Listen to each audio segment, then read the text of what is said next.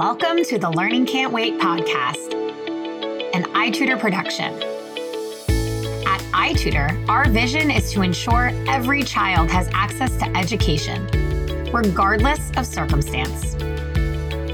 Each episode, we will be joined by pathfinders within and around the education space who are bringing about transformational change on behalf of deserving students. I am your host, Hayley Spira-Bauer. Welcome, everyone. I'm so glad you're joining for today's episode with Morty Ballen, the current Senior Vice President of Global Academics for Christel House International. Morty, welcome. Hey, Hayley, how are you? Uh, happy Friday. I'm so glad you're here today. I know you and I have known each other in the New York City education scene for a very long time. So, so much like myself, Morty is a Teach for America certified teacher. And, and by certified teacher, what I really mean is that you began your teaching career as a Teach for America corps member in 1992, where you started teaching in Louisiana. Is that right? Yeah.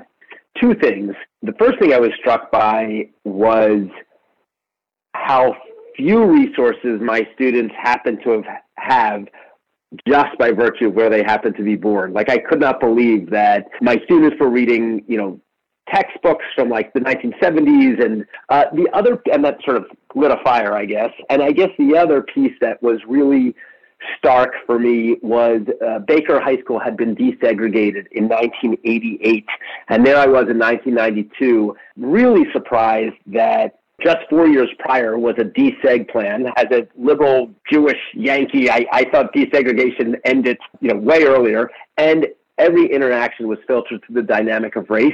So just as a 22 year old, uh, I just became really, I guess, aware and sensitized, and uh, it was it was challenging and confusing. This episode has been brought to you by iTutor.com, your online solution for sourcing highly qualified educators. Join districts all around the nation that use iTutor to connect with thousands of licensed educators who fulfill both core and supplemental instructional needs. Choose iTutor.com. Online education when learning can't wait. Now back to this episode. Let's contrast um, the teacher just coming from Louisiana and going to South Africa. Can you like paint a little picture for everyone listening about what the experience looked like for the communities you were serving? Sure, there was a travel bug, but actually, it, I just wanted to be in South Africa because I wanted to see what dismantling apartheid looked like in a school. So, I mean, this is pre-internet. I, I still am not exactly sure how I got there. I like faxed and I rotary telephones and rubber bands and spackle, but I end up in a school called the Sol Plaatje Educational Center, which taught kids from the township of Galeshewe, which is outside of the city of Kimberley in South Africa. And I taught fifth and sixth grade for a year and a half. It was a profound experience. And I felt very fortunate, the students and families with whom I was working. I mean, I always feel fortunate to work with the students and families with whom I work. But in South Africa, it was I remember I was teaching history uh, to my fifth graders, and there's about 35 students in my class, and we're going to start a unit on apartheid. And I asked the question, all right, everybody, who knows what apartheid is? Let's access our background knowledge. And not one hand went up. And my students did not know about apartheid because their parents were not talking about apartheid because of the risk of punishment or being taken by the police. So this moment of being, how do I know more about your history than you do was, and, and the power of censorship in South Africa was a big sort of eye opener. And I guess the other piece I remember is so much of our work as a class was about this idea called Masakhane, which is a Zulu word of building together. And that's what the country was doing. And it was just was very inspiring to feel like I was part of uh, an effort to build together uh, with people who, who look different than me and different backgrounds and different histories, but but we had the sort of shared goal of, of building a, a, a better world. It was it was it was really great. I miss it. Sounds like you were at the right place at the right time to really have a front row seat to fundamental systemic change in a nation that really was ripe for, like you said, coming together and building community. Yeah, and it was through the lens of school, right? Because I mean, ultimately, I'm a practitioner, and I, I, I like teaching, and I like the mechanics of school, and I like that schools are, are practical places where things have to happen. So it was it was this sort of macro reason, but with a, a really practitioner lens. And came back to the states. I taught middle school in New York City sixth and seventh grade, learned that I am not a middle school teacher. Many people are middle school teachers. I'm not one of them. And then I earned my master's uh, degree, my principal's license at Columbia University Teachers College. And by that point, I had taught for six years working with students in under-resourced communities and wanted to be a principal and decided that what was most important to me was working with a team of adults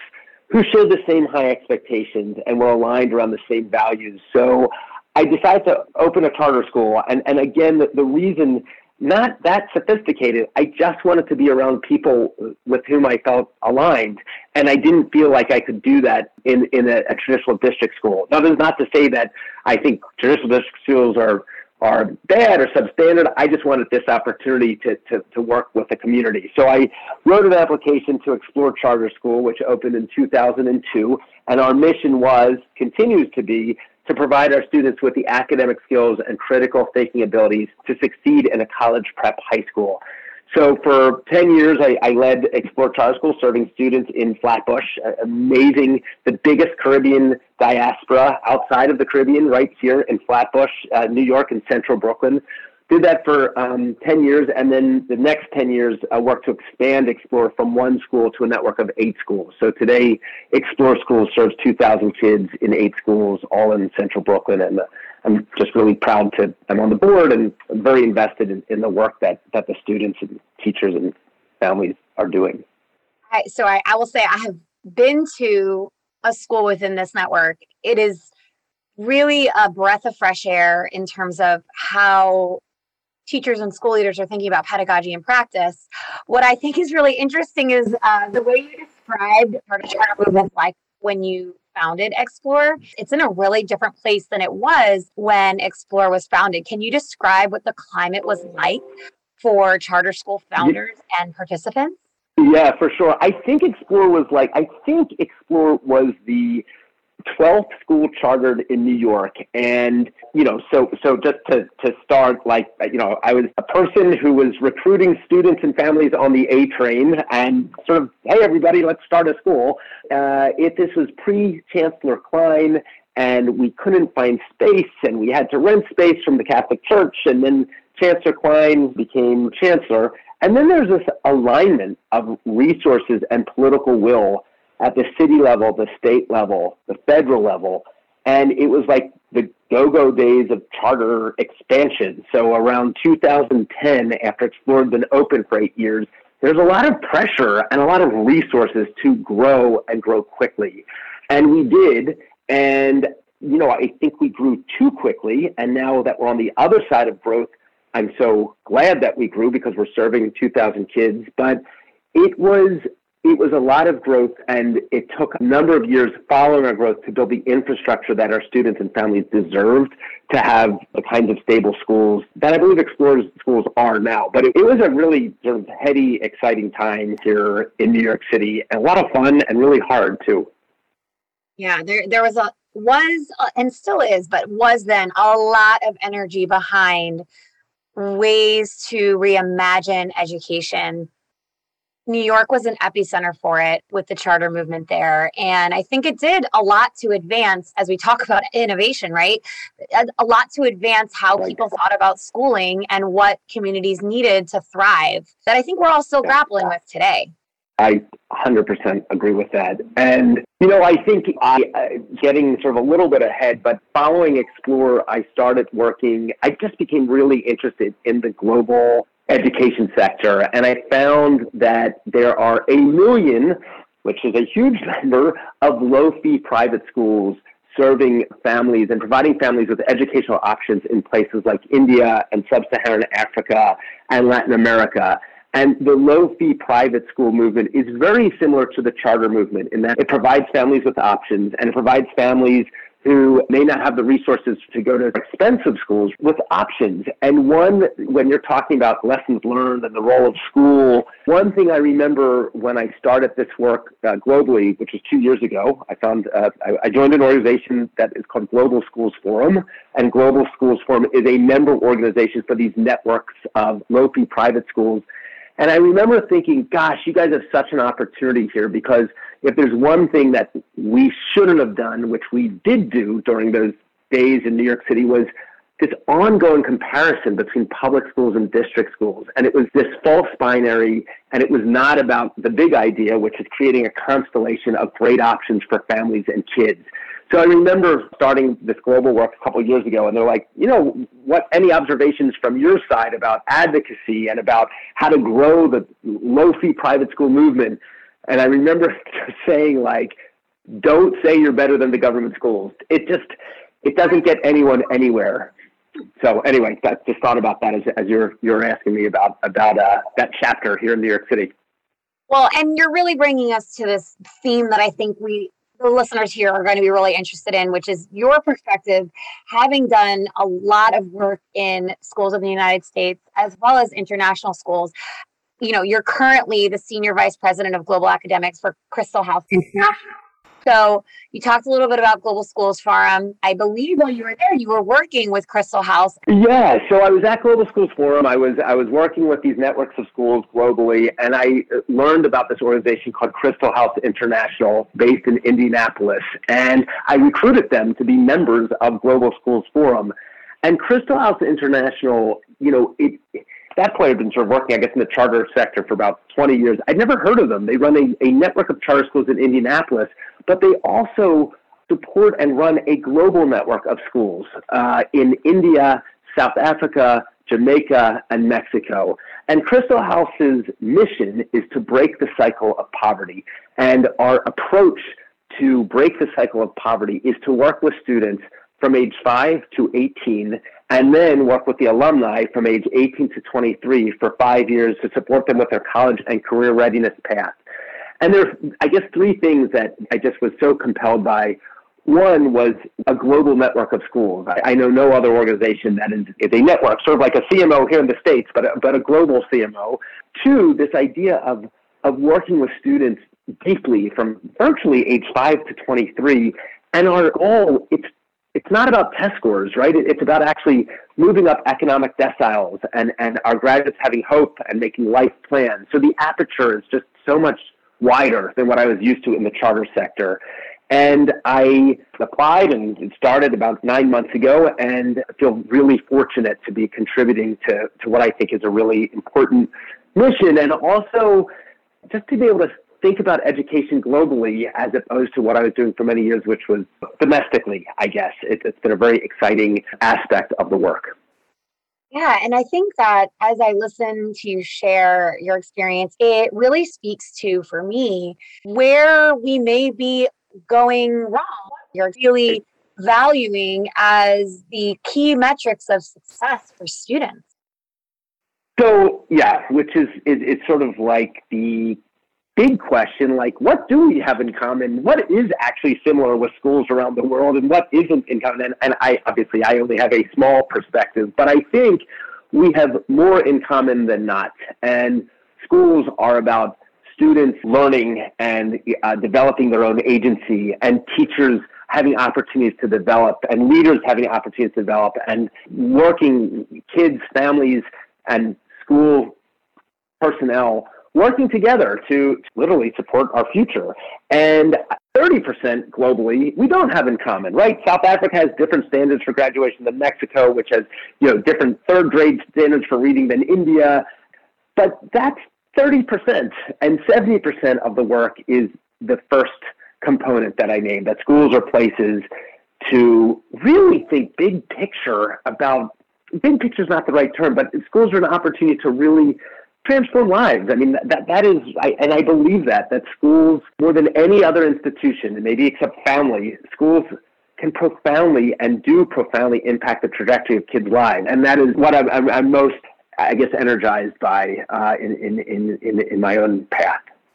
It sounds like what you when you look back to it what for you in your perspective has changed about education so what has not changed you know i guess in, for, for me and just speaking from my experience is schools are about people. I, I like schools are if anything they are about people. They are about students and teachers and families.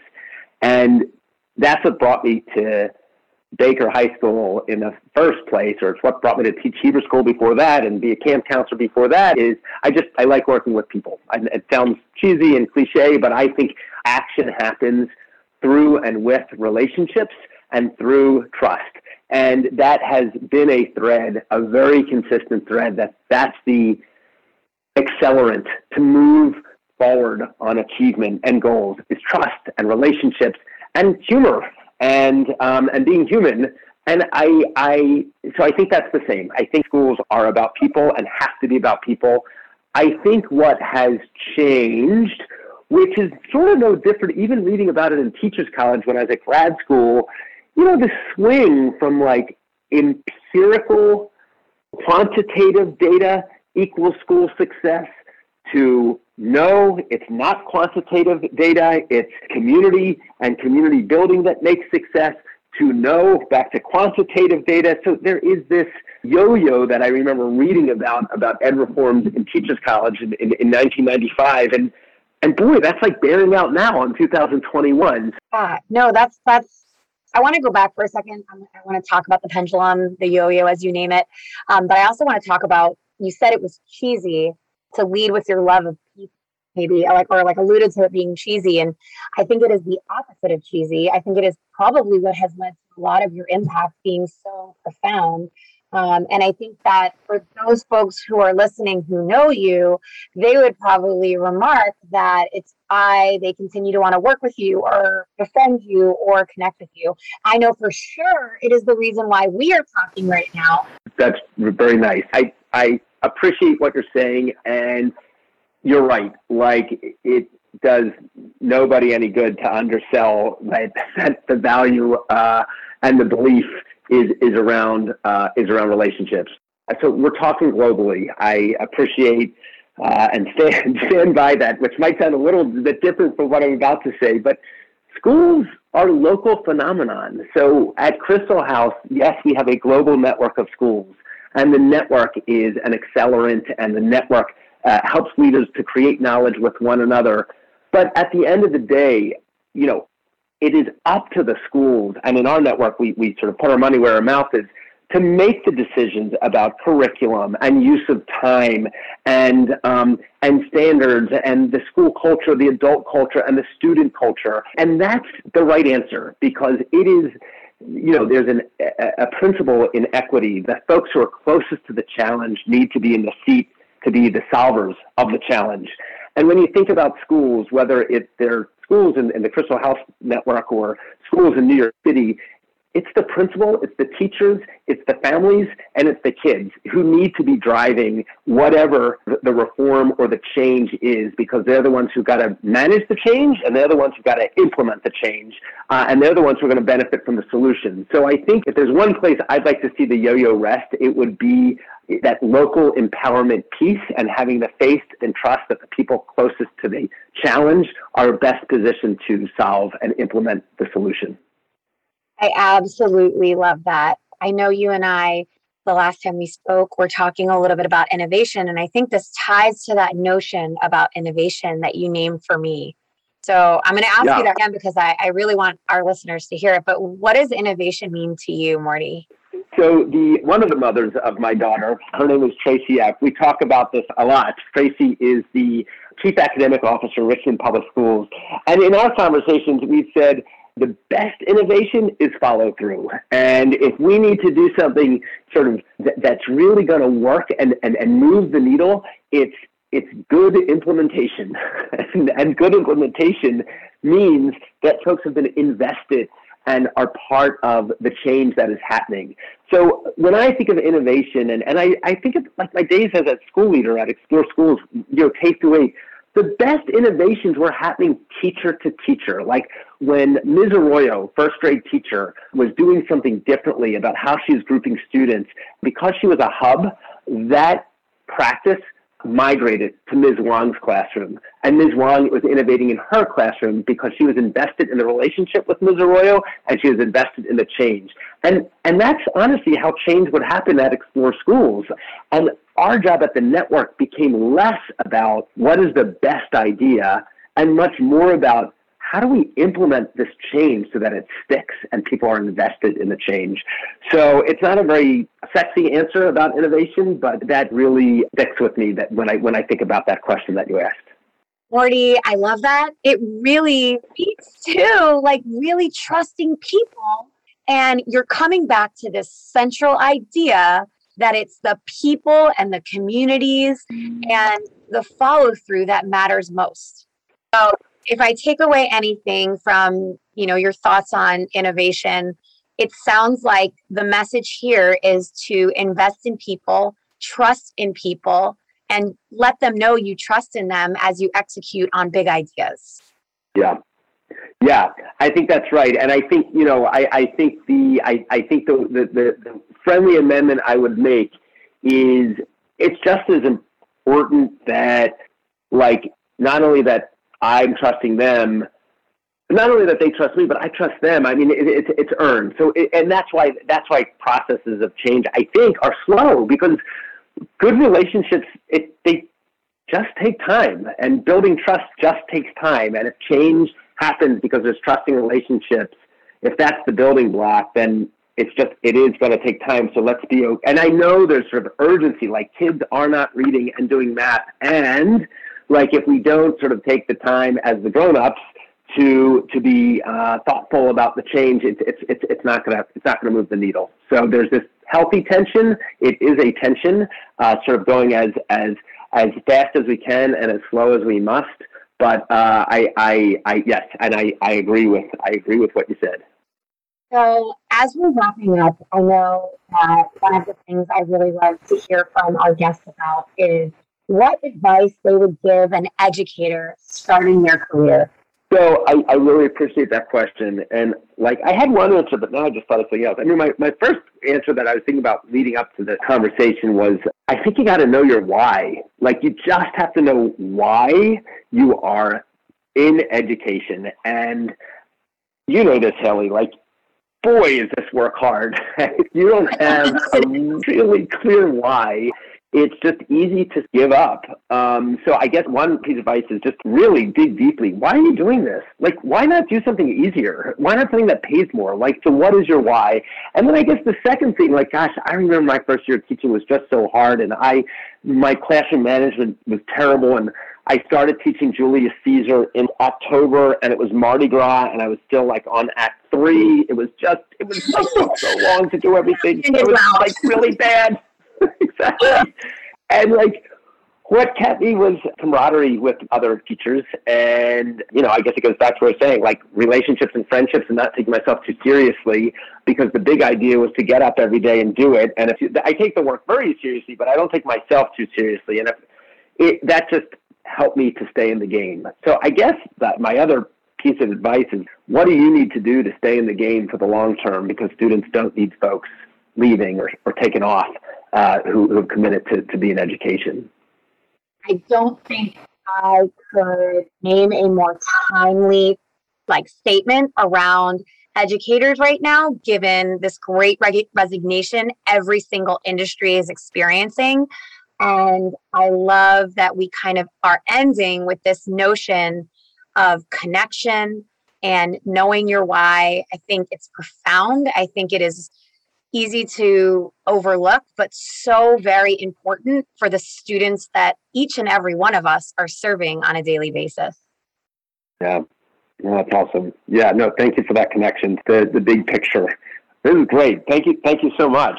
Thank you so much for sharing with everybody this journey you've been on and continue to take. It is an incredible story of being outside a myopic view of where you live and really exploring the world to help inform what's best for children. I am so grateful you agreed to join us all here today in this episode. Awesome. Have a great weekend. Thanks for listening to the Learning Can't Wait podcast. If you liked what you heard, please rate, review, and share this episode. Be the first to know when we have a new episode by subscribing wherever you listen to podcasts. If you'd like to be a guest on the show or have a suggestion for an episode, email us at podcast at itutor.com.